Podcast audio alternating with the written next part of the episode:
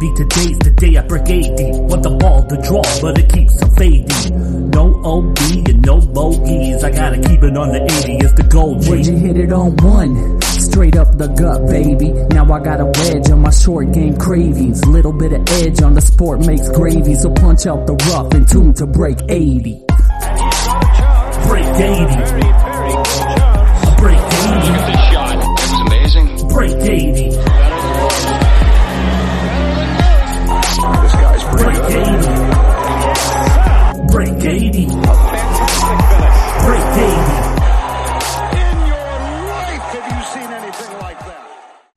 This is episode 49 of the Break 80 podcast. Stouds here, joined by Mike and Tim. And as Minnesotans, one topic of conversation that always is the forefront is weather. In classic Minnesota fashion, we go from 80 degrees all week to half foot of snow or more in some areas. Why do we do this to ourselves, guys? It's not worth it. It's, it's not. It's not worth it. It was 88 degrees on Wednesday. And as we speak, it is, and this has been going on all day. I just went outside at like 7:30. It's blowing like 25 miles an hour, snow everywhere. Unreal. But it'll be all gone tomorrow, so it's not a, not the end of the world. As Just a a s- uh, as not being from here, I have a new to Minnesota residence guide on how to deal with winter, and it's one page, and it just says leave, Yeah, one leave word. the state. Maybe a page. Yeah. Yeah, I feel like this year was like the nice part was I don't remember it being ultra cold all the time. I don't think the temperatures, but it's just the amount of snow is just it never ends. It never stops, it never ends, and it gets to the point where it's like, you know, you got to check your mental health a little bit. You know, it's just it's really hard. Sure. I did I not think, leave all uh, winter. I didn't go anywhere. It was a long winter. And uh, I mean, I feel I feel great. Uh, Pinehurst next week, San Diego three weeks ago, um, Scottsdale, and uh, Florida with you, Jeff. So yeah, I didn't do That- shit. That Florida seems like a long time ago, Tim. I gotta I gotta say I'm more tan than uh, little little Matty Fitzpatrick out there. My God, and uh, he He's gets English- to play in the he's an sun every Englishman. week. He's not going to get tan. He's he's very English. Also, But- other good news for the pod. Uh, we will continue to be on on our regularly scheduled times because uh, I've elected not to complete our 1065 form.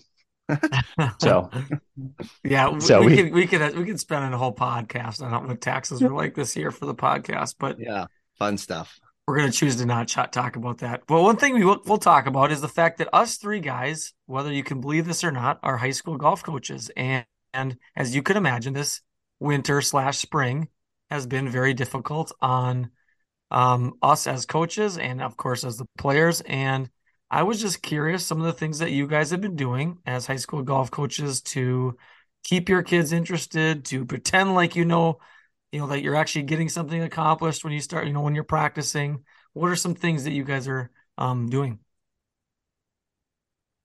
Um, well, it's a train wreck because not only is the golf team inside, you know, every spring sport is inside, and and our school is, you know, I I coach at a at a larger school. I think we're like the 13th largest by enrollment in Minnesota. Um, so we're fortunate enough we have a dome, which the golf team doesn't get to use. It's not set up. It's not set up for golf Oh, it's not set up for golf. One year we used it. You you can go and like drag some mat hitting mats there. They won't let you hit off the turf, obviously, and you can. We, we would put like garbage cans and do like forty and fifty yard pitch shots. But basically, softball uses it in like the morning and baseball in the afternoon, stuff like that.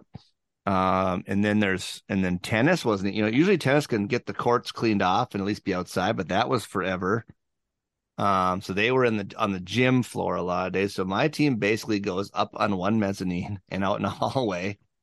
So I basically this year scrapped any hitting it into the nets off these crappy little mats, and we just putted a lot. Because to me, when you're stuck inside and you're not going to a sim and you're not, you know, like if we had a bunch of like little launch monitors to give kids numbers, hitting into a net would be fine and spin, you know, some of those things. But um, and it and, and it's and it's got its purpose, you know, just to see some things, you know, evaluate swings and all that. But um, we putt a lot because that to me is the one thing that we can really you know, stay consistent inside or outside as our putting routine.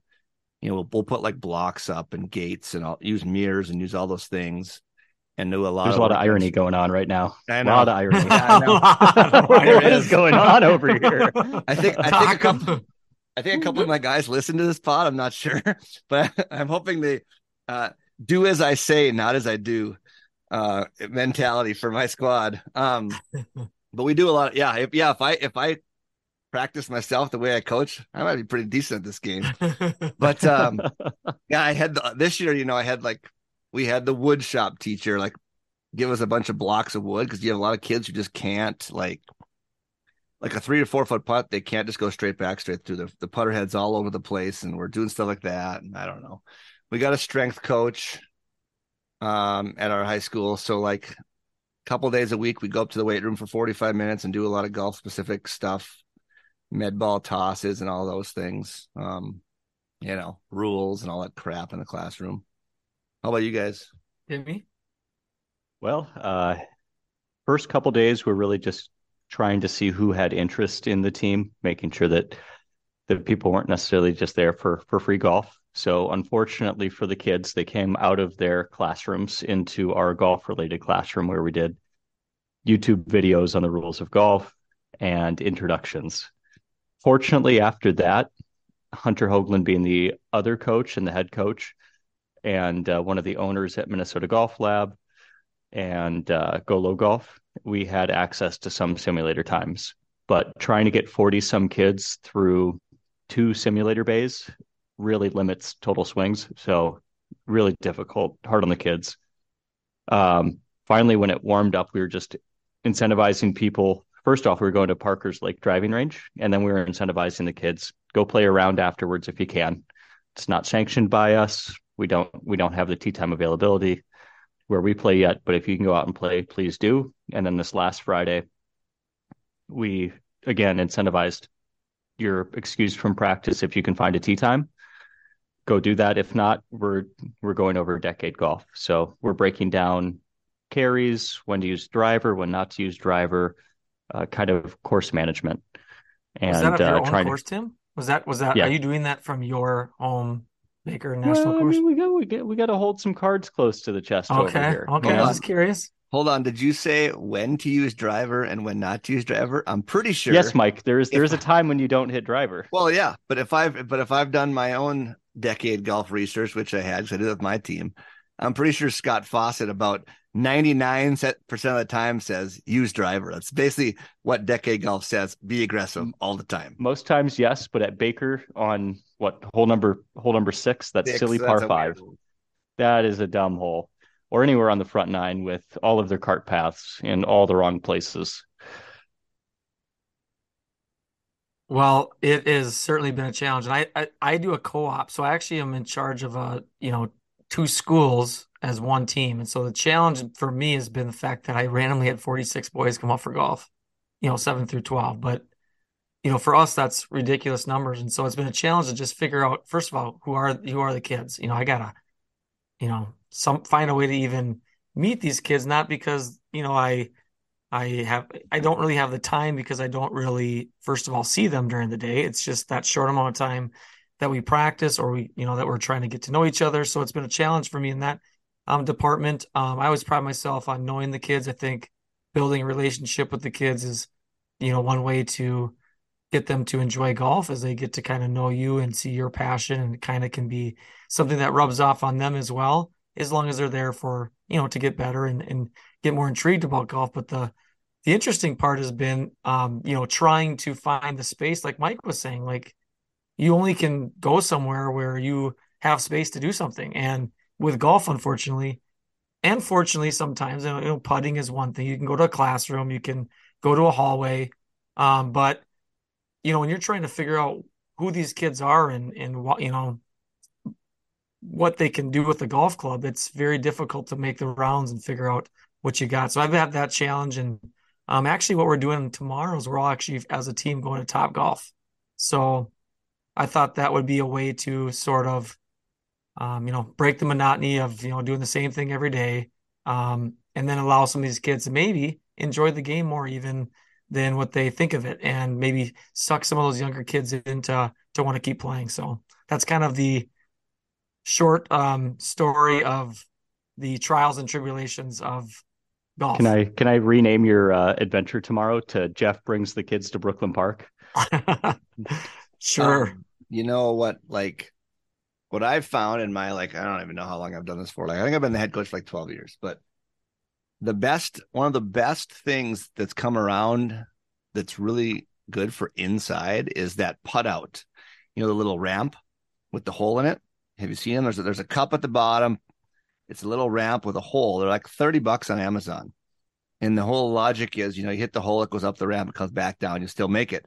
The perfect putt stops in the hole, you know, on top of the like there's a like a hole and there's like a little hole in the ramp. So perfect speed will also stick in there. But that is just a little thing that folds up and you can bring them, you know, you could buy a bunch of them, put them in a classroom and they can just putt on carpet. You don't need to have the rollout mats and all that stuff. Mhm. So that's been great. Um, the funny thing for me is so I thought last, I don't even know what it was, like Tuesday was going to be our Wednesday, so it was going to be our last inside day. So we went and worked out. I took him on to a classroom and I'm like, all right, we're going to watch the last hour of the greatest game ever played. Give these kids a little motivation. So we watched a little Shia, a little Shia as, uh, as Francis Ouimet. And then, and then here's the crap part about it. So Wednesday or Thursday, whatever day it was, you know, it's nice out. Our high school gets out super late compared to all the other ones. We get there to practice finally at our home course. There's five other teams there playing on their on the range. The whole range is full. The putting green is full. I'm like, what a bizarre sport for high school. You know, you think about it. What if you're what if you were the basketball team and you go to the gym, there's other teams just shooting on your baskets and stuff. I'm like, this is the crap part about like not having your own facilities and using public golf courses. So we can't even like even on Friday when we when we qualified nine holes, we were behind we were behind a different school. They had tee times ahead of us. We had to wait and it was slow as hell and Mm. disaster. Do you uh do you just keep showing movies at this point then? Like Legend of Bagger Vance no. is next, and then you We gotta- degrade into into That Tin would Cup. be good.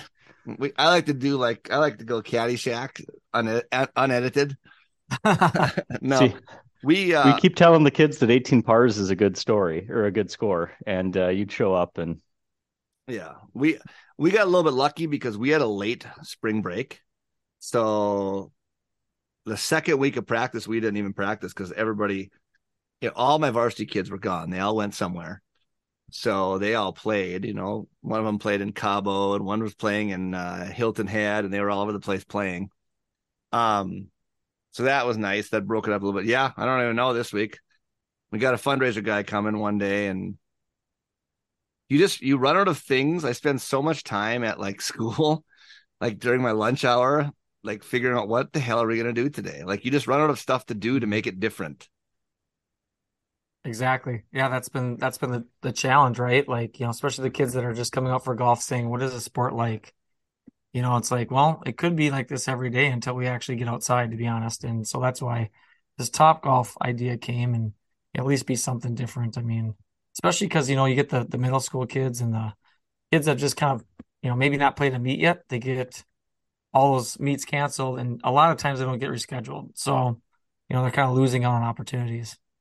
See, I just I don't understand why why Minnesota does it this way. Iowa has fall golf for boys, and there seems to be likely more of a crossover between baseball and golf than there ever will be with football and golf. Just an assumption, right? can tell- Two swinging sports. I can, as being a part of a lot of these conversations, uh, with the other coaches in the high school, I can tell you exactly why. Um, well, football is a, is an issue for the smaller schools. You know, you look at like you look at my the big schools. You know, like like I play in a conference with Edina and Wayzata, and they don't have a, no. Not many of those kids are playing football. You know, and neither are any of mine. Um, the issues they run we run into are course av- availability. You know, courses are courses don't mind giving high school, you know, kids a date in April or May when it's crappy out. You know, they've just opened. It's really difficult to get meets in September. You know, especially like say say you're those Brainerd Lakes area schools who who play at who they play the Classic, they play Cragun's, they do it all in the spring. You can't, they won't give them those dates according to the coaches up there in the fall. the other issue you run into um, is you if you did in the fall, you would do do like football. You'd start mid August. You would have your state tournament in you know, right around MEA mid October, which is no guarantee of nice weather for the state tournaments. You're gonna run. You could run into snow and crappy cold weather then. That's what the, you know. This is what the high school league will tell you. They'd rather have crappy regular season and a nice state tournament than a nice regular season than a crappy state tournament. But you Um, could always move the larger state meets to to somewhere further away, further south. No, they, you got. Oh man, you're so new to the Like- high school league, Tim. Like here we come, Dakota Ridge. No, no, no, no, no. The they used the the high school league's flagship is the flag has been planted at Bunker Hills for whatever reason. I, I've been I've been harping on this for years. Like you could easily get some of the private clubs to give up like a Monday and a Tuesday. You know, I, I think. Um, you know, middle of the week, like that's when we play a state tournament, like Tuesday, Wednesday. I guarantee you, you could find some that would rotate it to a better golf course than Bunker, but that's you know whatever. We're always at Bunker Hills. Hmm. I started A blocking boys. you out, Mike. I started blocking out whatever you said once you said starting in mid August. Yeah, I know. Me too. I'm I'm out on that. That'd be the worst part. I would be that that would, that would be the end of my 12 year uh, run Me as head coach. Me too. So, well, it was uh, an exciting finish. You know, we're actually recording this pod on Sunday night. Normally, we do it like a Monday night, and I got a chance, an opportunity to watch today the um, RBC Heritage coming down the stretch. I didn't get a chance to watch a lot of it. I think we were all kind of hungover from the Masters. You know, watching golf was, you know, maybe something that we kind of had on, but it wasn't necessarily appointment TV, other than it was an elevated event. A lot of great players playing in it. Um, and it ended up being a three-hole playoff, which was exciting. Matty Fitz and and the Golden Boy himself, um, Matty Fitz, putting one to inches on the third playoff hole. I think it was actually even Colt Knost that said, um, you know, Spieth better take these opportunities that he had to beat him because if he doesn't, Matty Fitz is going to stuff one cold, and it actually ended up coming true, which I thought was unreal. Like Colt Knost, I think it was him. I'm not going to necessarily give him all the credit because I can't remember if it's quite him or not. But somebody basically said Spieth does not take these opportunities. Matty Fitz will stuff one. Um, Um, and that's what ended up happening. And so pretty crazy. it, I think Fitz played it perfectly because he must have hit the same clubs on 18 both times because he hit nine iron the first playoff hole. He flew it a little bit deep. So the second time he had to take a little bit off it. You know, he knew it was it was like the perfect setup to hit that shot again for a pro.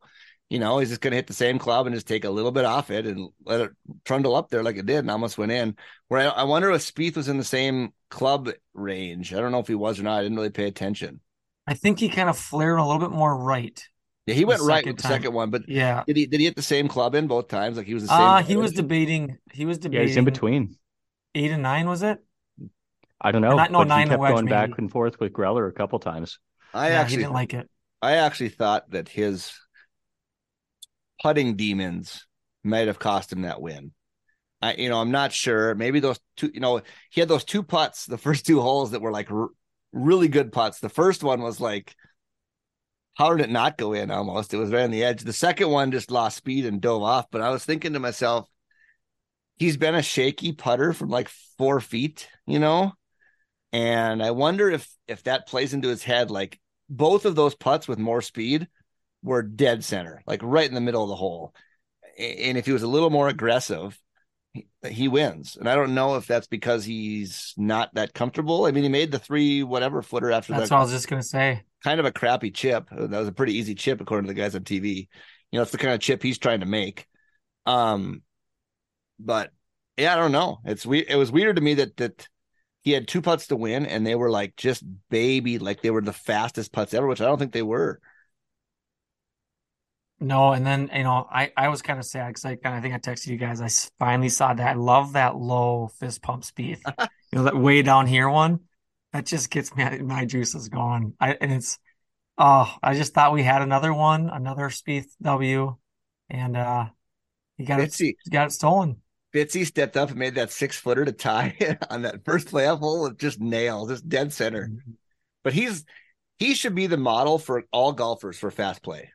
I mean, he is ready to go. The other you don't sit he's not sitting there after the other guys hit like talking to his caddy, trying to figure it out. They have everything figured out. The camera can barely get to him in time, and he's hitting a shot. Which you know, like going back to our high school conversation, if we're stuck inside this week, I may actually show some videos of him. Like, this is how you do it, kids. Like, play faster. My God, they're slow. Yeah, and I think they did a little. Some I heard something about how he gets all of his preparation done while his playing partner's hitting, and you know now that he's a little bit longer, he's not always the first one to hit. Um, so he gets all of it done, figures out everything. When it's his turn, like you said, the cameras have a hard time switching over to him real quick as he fires one away. So, Tim, any takes? I was gonna say, is this his first win in the tour? I mean, he has the U.S. Well, Open. U.S. Open. Yes. Yep. U.S. Open. Yep. Besides the U.S. But- Open, yes. This would be his first like PGA tour. This is. I think mean, US Open that's was monumental. first Such a historic tour. Yeah, I mean, he got 3.2 million because it's an elevated event, right? How how crazy no, is that? No, it's not, not that, it's not that high, 3.6. is it? That's what. That's no, what, it's it. No, it's three point six. This paid Oh. out more than the Masters, so we can now determine that the tartan jacket more valuable than the green jacket. it is a cooler looking jacket. I mean, tartan. Yeah, I, I love the heritage here. Uh, I think it's fantastic, especially the the course. Jack Nicklaus plus Pete Dye. I mean, with some Alice thrown in there, those two holes, seventeen and eighteen, shouldn't even exist. Those are those are deemed illegal by current EPA standards. I kind of like 18 though. That's kind of a fun hole. It, I think it's wonderful. A lighthouse in the back and the widest fairway on tour. Yeah, I mean the problem though, like it was playing straight downwind today. Like I saw Theegala hit a driving iron, like a two iron, way down. It's like two iron wedge almost, or two iron nine iron. It's kind of sucks. If it's into the wind, it's a lot more fun the approach shot. And when it's just straight downwind, they're hitting lofted clubs in there. But Yeah, typically you'll see them coming in with like uh, you know, seven iron, six iron, you know, Yeah. which which is a lot more fun to watch and you get more a little variety of, you know, results. Um I thought it was interesting. I did not know this that that Matty Fitz had been going there with his family for years. Had no idea Yeah. that that's when he was six years old, he was going to, you know, Hilton Head and I, I didn't know that. That's kind of I a cool little story there. wasn't on like on full swing. Wasn't dad like some sort of bank guy or something? So he's probably decent, makes a decent living. Um, you know, what sounds think- like a pirate to me. The English going to, to Hilton Head. Yeah. They're, they're Dude, pirates. Come on. Did you guys see when when Scheffler hit in the bunker and it was like plugged in the middle of the bunker today and the ca- the hot mic caught him? he, I did not see it. What do you say? he he hit like a like a he was in the trees and he hit like a a punch eight iron just trying to hit a low punch and it landed in the middle of this huge bunker and plugged like an eight iron punch shot plugged. So he had like a fried egg and he chunked it and kept it in the bunker. And he was telling his caddy, like, who, how the hell is there this much sand in the middle of the bunker? Whoever did this should be fired or something like that. He said, and then the mic caught him. So that was kind of funny, him bitching about the course conditions like we do it every single time we play golf. Except there's too much sand. Yeah, it's usually the opposite for the courses we play. I've never heard Ned Flanders complain about something like that. yeah, That's he was he was interesting. bitching out there. He's been Um, kind of off though. He was he just didn't like he he couldn't put it all together again today. I I still think I know I know we talk about his like his demeanor and his mentality, but he has shown a little more fire than what people think about Yeah. him. I remember going back to the P uh the PGA last year. He was very out outwardly uh, you know frustrated with his play, you know, not not swearing or throwing clubs, but he's you know showing this emotion that we don't really think of with Scotty Scheffler and you know, I think there's, you know, I think he is a kind of, how do I want to put this? You know, like a hidden competitor that we don't really see, but underneath there's a lot. Like even the time that he was talking about the Masters, where he was just bawling that he didn't know if he could actually do this. You know, like you would never think of him like that. You know, and I think he hides it. He tries to hold it in, and um, yeah, I think he has a lot of. He, I think he mentions that he has anger when he plays. Sounds No, like he yes. needs to go to Mike's putting classes. He should. That's what he might wanna needs. come. Might want to Yeah. come to uh, my school, Scotty. We got state of the art. We got state of the art wood Yeah. blocks. So You know, it really has grown on me a lot this year and really did this week. I know he's the Masters champ, but Jon Rahm has grown on me so much. Did you see? Did you see when he was in the booth today? yes, I really like that. He was really good, And what I loved about him this week was first round he didn't play very well. Second round he shot a, what did he shoot like 63 or something Six under, yeah, I think. So. or something like that 65 or something.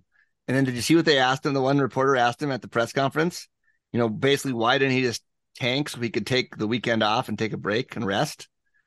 And he was awesome. He was like, I'm here to compete. He talked about how he gave the Michael Jordan, you know, like Michael Jordan used to always say, um, you know, somebody paid their hard earned dollars to come watch me play, and I'm going to play. And he kind of gave that. He talked about, you know, people pay a lot of money to come watch this event, and uh, it, it doesn't do it justice for me to go out there and not give it all I have and try to win and compete.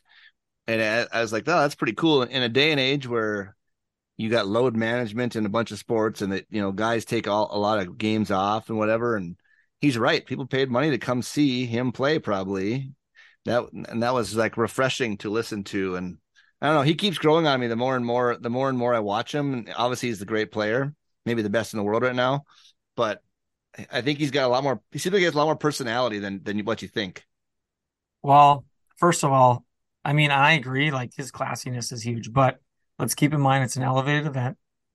Yeah. Okay. So that's that's that's part of it, and he's playing well. I mean, with those two things added up, it's like you know, I I do agree. Like playing another seventy-two hole um tournament after how draining last week had to be, um, is not easy, and it could have been very much a situation where he shows up, doesn't have it like he did in round one, kind of folds it. Hey, I was gonna try didn't really have my stuff. I'm probably he probably could make the excuse. I'm just not mentally there. I just came off a win. Didn't came out and just fired a you know like we talked about 65 Yeah. and, and played. So I, I give him ma- major props for that. So I have to ask, is he the anti Rory? kind of yeah rory but go so let me let's get to rory second Rahm if i believe i heard him correctly on tv he said he's going to play next week in Mexico, defend his defend his champion. He's he he goes, you know what? I'm the defending champion. I should I should go back, you know, and defend try to defend. I, I believe he said I'm not I'm not 100 percent sure. I think he's going to play Next week? or in two weeks. In two, two weeks, weeks. yeah. Yeah, yeah. Because next weeks, week he so- already talked about taking a couple. Yeah, not he's he's not playing in Louisiana, so a, a week off. But like you think about it, he's won the Masters. He's number one in the world. He's going to go play in the Mexico Championship, I think, which is you know pretty cool. But Rory, yeah, I don't. It's such a bad look. It just looks bad. Like you know, uh, he's obviously got a lot going on. I think mentally, probably. We talked about it last week. You know, a lot after the Masters, but with all the live stuff, and he's been the spokesperson, you know, and whatever, and all these elevated events is to sit a second one out and take the three million dollar penalty looks kind of silly, looks stupid. Well, you have to ask yourself: Is he having a little minor breakdown? Is he having a, you know, did he have so much? I mean, again, we don't really see. And that's why I think Full Swing was so cool, because we got to see behind the scenes of what some of these guys are thinking, going through. Uh, you know, all this stuff that we don't really see, and it's like Rory is, you know, had tons of pressure on him. I would love to have seen like his like like a documentary of him leading up to the Masters. You know, what is he doing? What is he working on? Is he, you know, is he worried about it? Is he nervous about it? You know, he's showing up, obviously playing a lot of practice rounds and does not perform at all. And then he backs out this week on when he's already sat out one. It's like there might be something going on there. Um, you know, with it, with with his health mentally, or who knows? I he hasn't really spoke much, so we don't know. But uh, found that interesting. Do you think there's a, a swing demon in there? Do you think there's something that he's trying to fix with that beautiful driver swing, or do you think it's got to be upstairs? Oh, it's for sure upstairs, but I think he's also went through a bunch of equipment lately, changing you know putters and drivers and shafts, and I just think I don't. I don't. Do people give enough? I don't know if credit is the right word. It has to be stressful. I know it's for us average working stiffs. We would we would take it in a heartbeat, but you know he has been the real spokesperson of the PGA Tour and been kind of the lead guy. And it has to be, he's been pretty stand up. Uh, this is the first time where he hasn't really been, you know, in my opinion, he did the wrong thing by pulling out if he was, you know, if he's physically healthy. But it's got to be stressful. I mean, he's constantly the guy that everybody looks to for the answers for the PGA Tour and you know the trying to win the Masters to get the Grand Slam and all those things. So there's got to be a little bit aspect of that going on where he's got to be mentally just fried. Yeah, and then he doesn't hasn't won a major since when? I mean, Uh, like nine years. The gap so between Phil Phil Mickelson's gap between British Open and PGA Championship is closer than Rory's gap right now, which is crazy to think about. mhm. yeah, that what would Rory? It'd be interesting to think about this. I mean, it's always a what if, but if Rory wins the Open Championship, does that just do the floodgates open? Does Yeah, he just for- feel the weight off his shoulders, and then all of a sudden here goes crazy Rory again? except for the Masters? Like that weight's always going to be there until he wins it. But you would just think that you know he won this this iconic 150th in you know his you know Oh, you mean last year? Yeah, like that? if he oh, wins maybe, that, like- oh, I think so. Like I th- just feel like you know maybe the Masters isn't as big of a deal. Like I just won this huge. Like I can be free. I can show up more free than I have been the last few years. I took second last year. I just won. You know, I, I don't have to worry about my major drought on top of not winning a Masters. You know, it's like there's a lot there, and I think uh, you know the the media and you know starts to, to to chatter a little bit, and it's just going to only get worse. And that's where I I kind of fear that he um kind of closes out his career at some point without um getting a chance to really cement himself um you know on the later part of his career unfortunately He has to think back to chubby Rory with the big lead. That I just you know you know the picture him standing up by the little cabins up there hitting it crazy like OB or whatever and just blowing that massive lead. It, it has to. There's no way you can't think about that every time he walks by there. Probably it has to come up over and over again. And and again, these guys have way better mental games than any of us do, but it has to. How can you not? and that's where you talked about Mike I you know I think a caddy might be something that he could change you know get him just to kind of think differently and get him to just kind of hey Rory you're doing it's all right man you're the best player in the world just you know you'll get it back here just try to you know keep the double off the scorecard and take your bogey your your talent over 72 holes is going to come you know whoever whatever they say and, I, and maybe his caddy now says that stuff but you know sometimes just hearing a new voice can be refreshing I think Yeah, it's kind of like when Justin Thomas at the PGA Championship last year was having that meltdown, like after round two or whatever. He's out yeah on the range all night, and and uh, Bones basically told him like, "You're like one of the best fucking players in the world, man. Just relax." And boom, Yeah, that was after round three because he was basically right there on Saturday and then just did not play well at all. You know, and he, he's going into the weekend. That's what you want. And and you get kind of hyped for moving day and he moved backwards. And you know, we know the story ends well, you know, it ends well, but um that's another guy. I'm just like like are you do you guys think Justin Thomas is gonna win a big event this year? I just don't see it. I, It doesn't seem he- likely. He can't putt. Yeah. Yeah, and and ball striking overall hasn't seemed particularly strong. It just the the flash in the pan happened for him, which seems odd to say, but you know, he didn't come on strong like Spieth did, had his few years, and and now it, it, something's gone away a little bit. Yeah, you kind of, you know, those kind you compare those two guys a lot, and it's like at one point, Spieth takes off. You know, he's winning all these tournaments, winning majors like crazy. Kind of has his hiatus. Here comes JT. You know, now he's coming. He's the guy that Spieth's kind of trying to chase, and all of a sudden now it's back to, you know, Spieth is in contention a lot and almost winning, and then JT's nowhere to be seen. Well, Rory and JT are easily the two most inconsistent players in the world top top 10. Like they're so up and down. They're like boomer bust. It's either they're playing great or they're missing the cut or they're barely making the cut and playing like crap. You know, all the other guys, you know, Rahm and Scheffler and you know Morikawa's, you know, he hasn't he blew up at the beginning of the year, but he's been on the leaderboards a lot. Um Cantlay is about as consistent as it gets. You know, all those other guys are very consistent. And then there's those two who are all over the place. Yeah. Well, I was just going to mention one more thing. Speaking of Cantlay, did you guys see that shot on a par three? That he that, for, that he, the, he uh, chipped it off the green, stops perfectly on that little ledge, and and you could hear his caddy like, dude, we could just take a drop here. There's no way you're gonna hit this, you know, kind of. And he's like, you know, I'm just gonna hit this, and doesn't. And actually, that I think that was a fast. Like the decision to hit it was really slow, but once he stood over it, he just hit it. He didn't really think or anything. He just kind of said, "All right, this whatever's gonna happen, F it."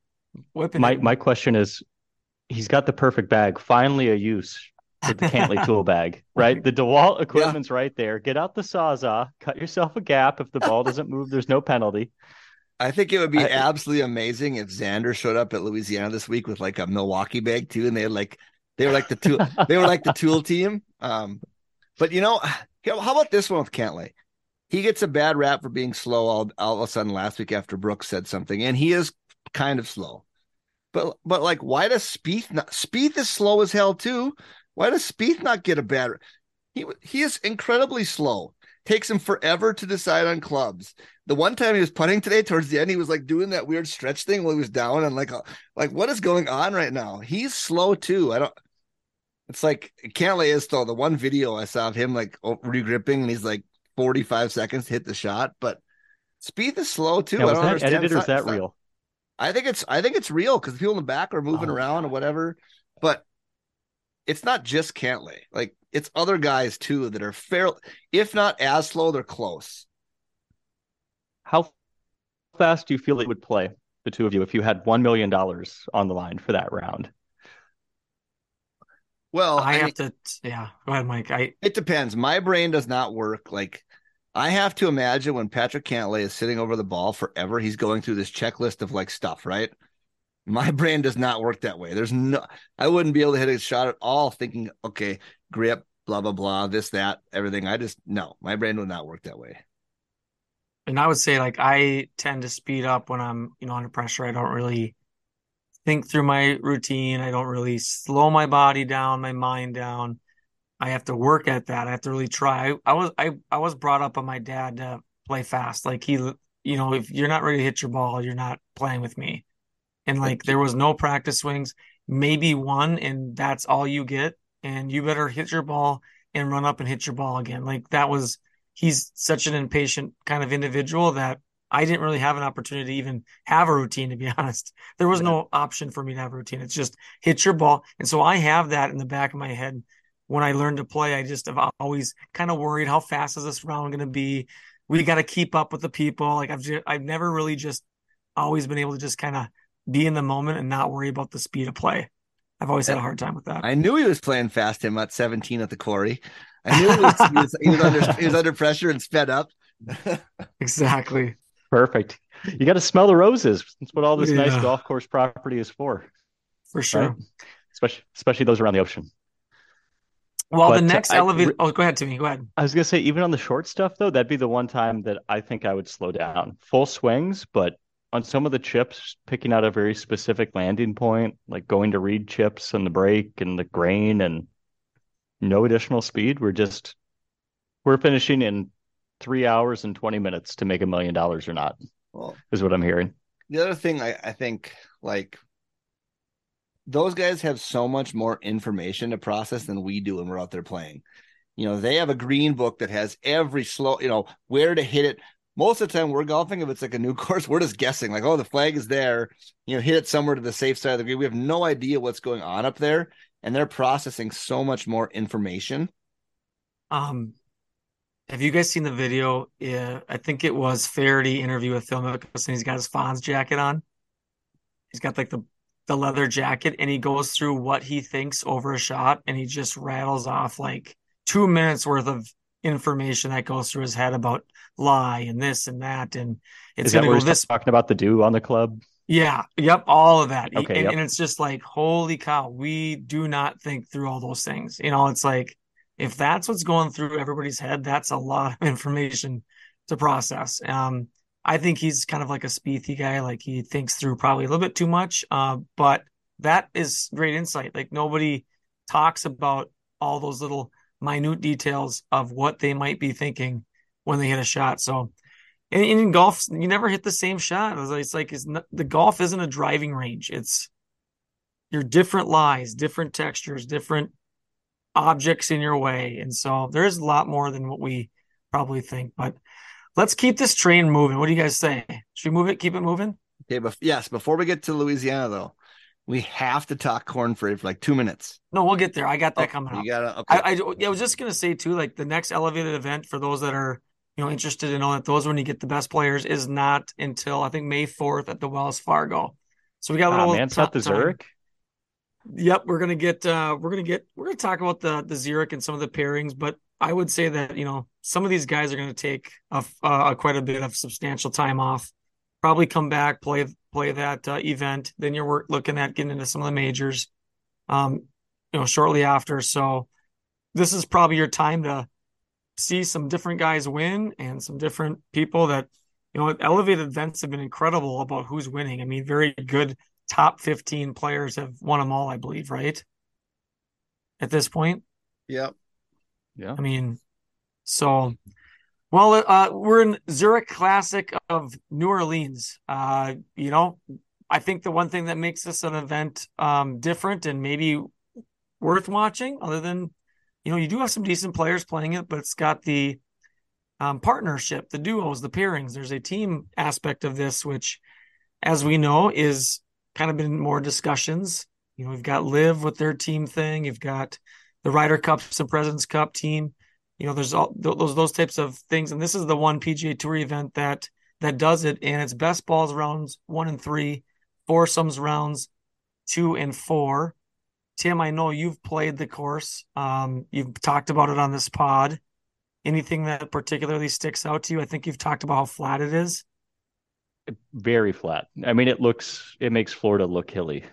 Central Florida look very hilly. It is the flattest piece of property you likely can find, mostly because it was a swamp. So dirt was raised out of the swamp, and there's even still a, a large barrier in between it and a greater body of water. So it is flat, and unfortunately,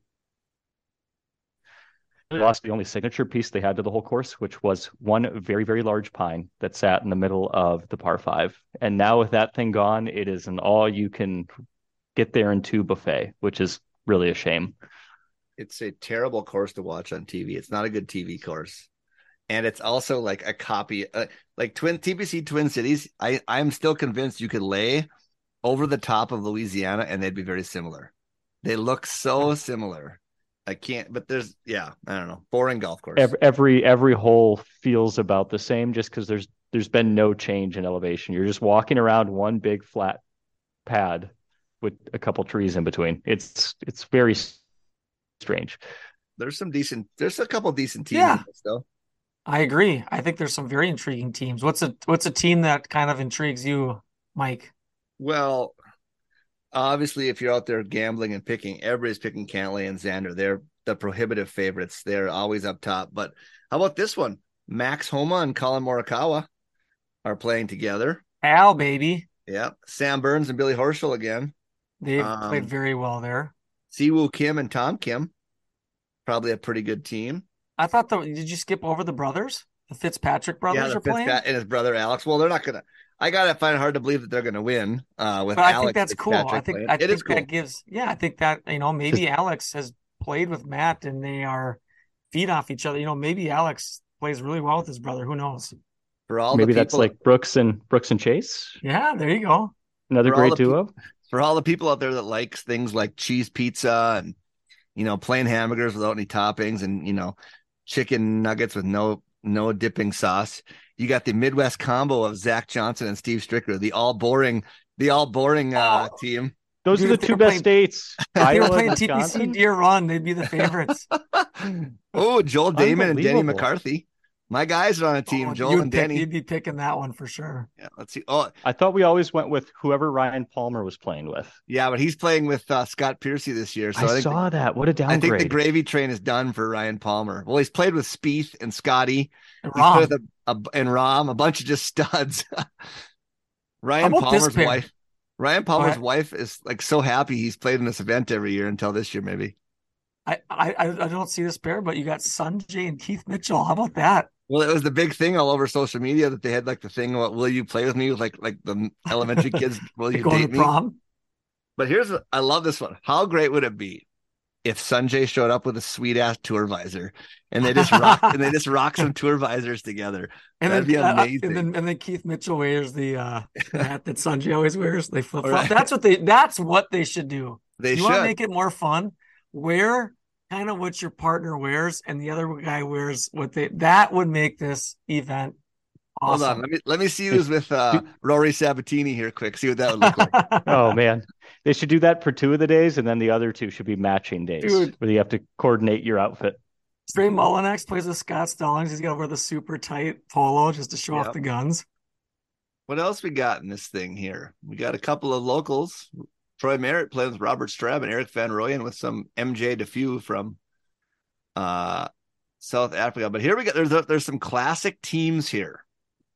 Some classic bangers from about 10 years ago. Jason Dufner and Kevin Chappell teaming up. Uh, Jimmy Walker, who played well for two rounds at Harvard Yeah, Towns with DA Great points. story. Great DA story. points. Here we go. This is going to be the crowd favorite. John Daly in the field with David Duval. Can you think of two? More, can you think of two more opposite like playing styles? David Duval with sunglasses on. Geek Ne- never saw So an ounce serious. of never saw an ounce of emotion ever. And then John Daly throwing clubs and drinking diet cokes. I don't think there's anyone more perfect for this course than John Daly. I would love to see him out there, uh, just barefoot in jeans. My guy then- Victor. Huh? Go I, ahead. well, I, I just want to see John Daly drain a putt and just do the David Duval fist pump, the double fist after you know from the President's Cup. My guy Victor Was Perez in the Cup? field again. Was it Ryder Cup or President Cup? Which one was it? I don't know. Because Maybe he, 'cause they had the they had the funky looking outfits on, terrible outfits. probably Ryder Cup. I don't know. Maybe. Uh, Wyndham is playing with Beau Hossler. Could be decent. Then you got some more classics. Nick Watney and Charley Hoffman pairing up. And uh let's see here. Hold on. I got my favorite. I'm going on a list. My favorite classic pairing is coming up. Let's see. It is. Was it the Stadler pairing? No, no, there is a Stadler pairing. There's uh who's Stadler with? He's with Geoff Ogilvy. But how about this one? Ricky Barnes and Kyle Stanley. Two guys that were that had, that had a minute, just a just a hot minute there where they were pretty good. And that's it. Bill Haas and Jonathan Byrd. Another two classic old guys. I found this one interesting because you had brought this up um when we played the Are they top 500? Are they not?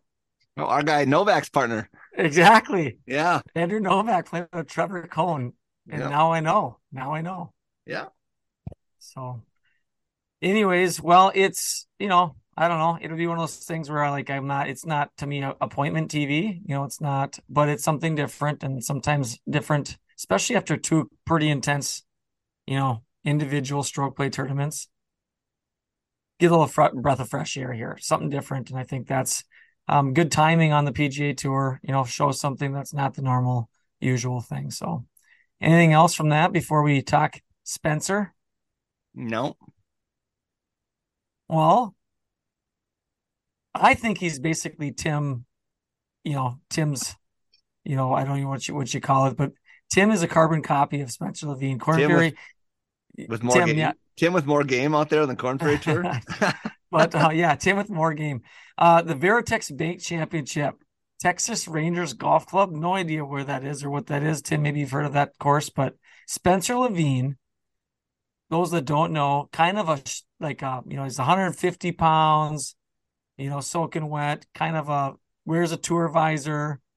Um, was kind of finding himself in the mix here and there in some PGA Tour events. I think even the U.S. Open once he was in it, uh, and he was kind of known for being somewhat of a spaz. I think he's very hot and you know runs hot, and I remember him just pounding heats, you know, and and just trying to kind of keep it together. Seemed like he had a lot of drinks the night before.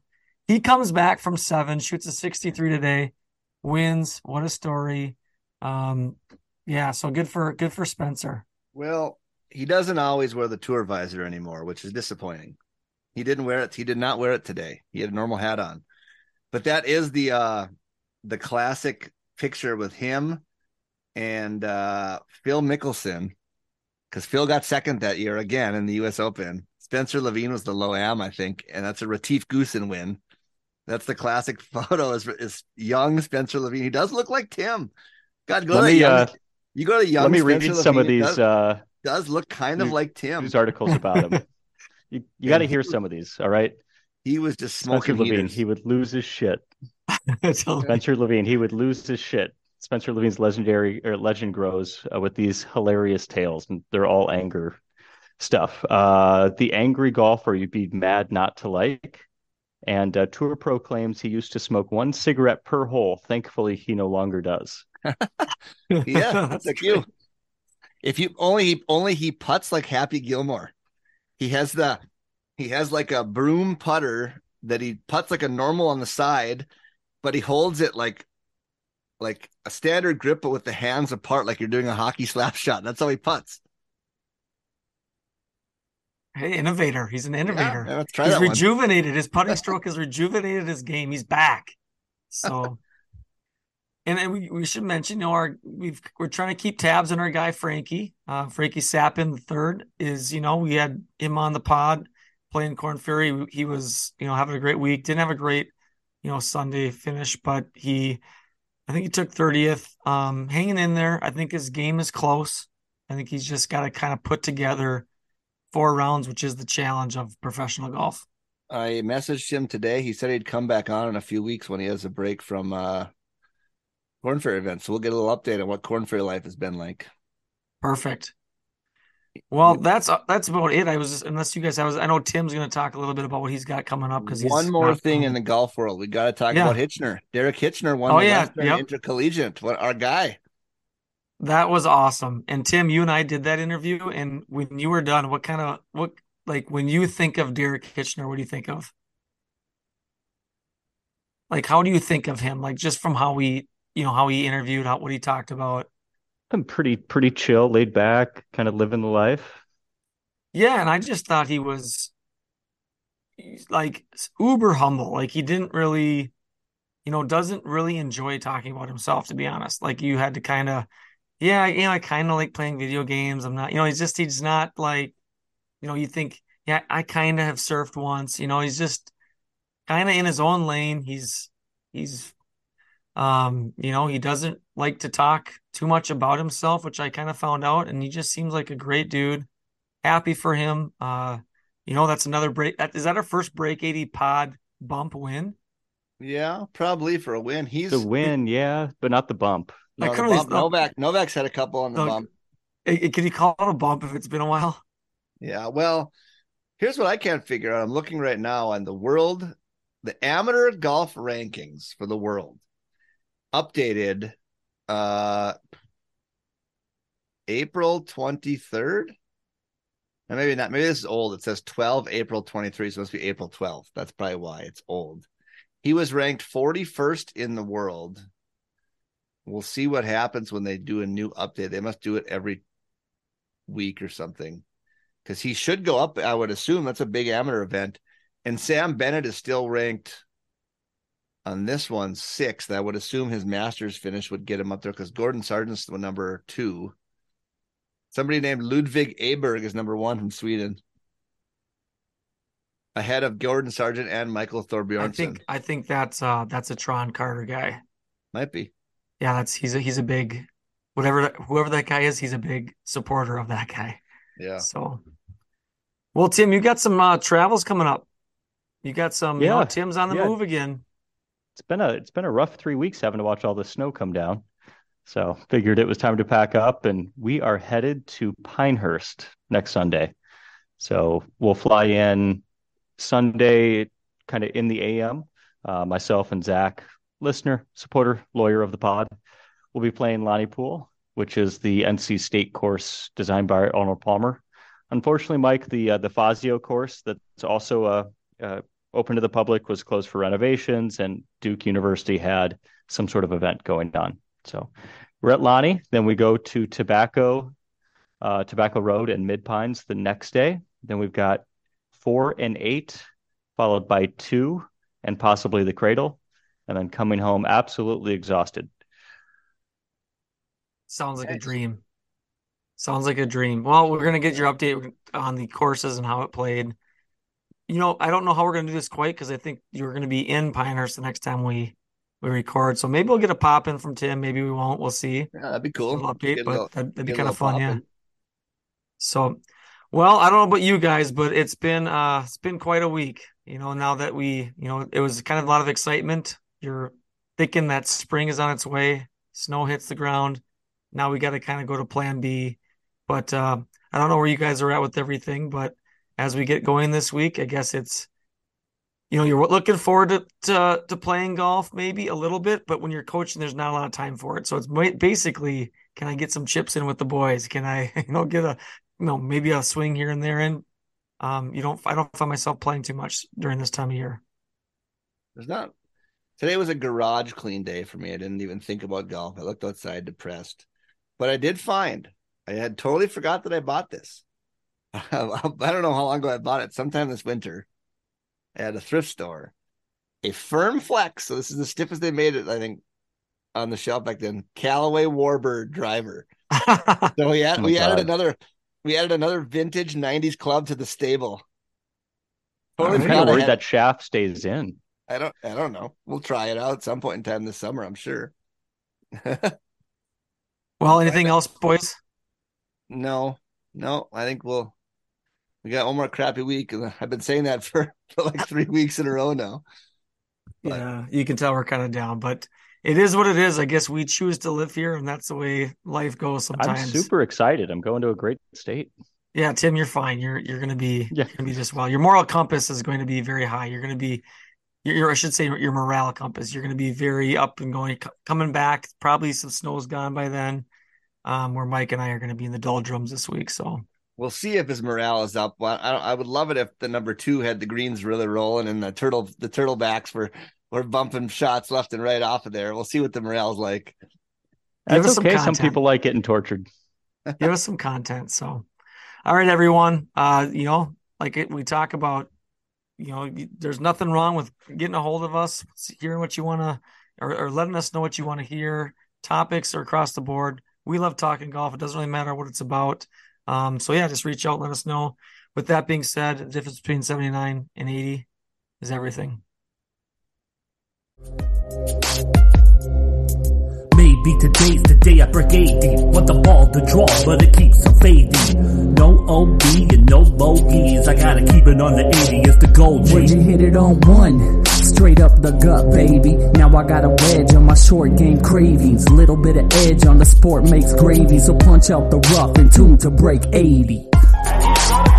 Break 80. Break 80. The shot. It amazing. Break 80.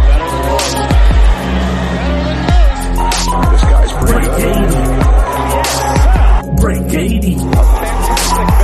Great Davey.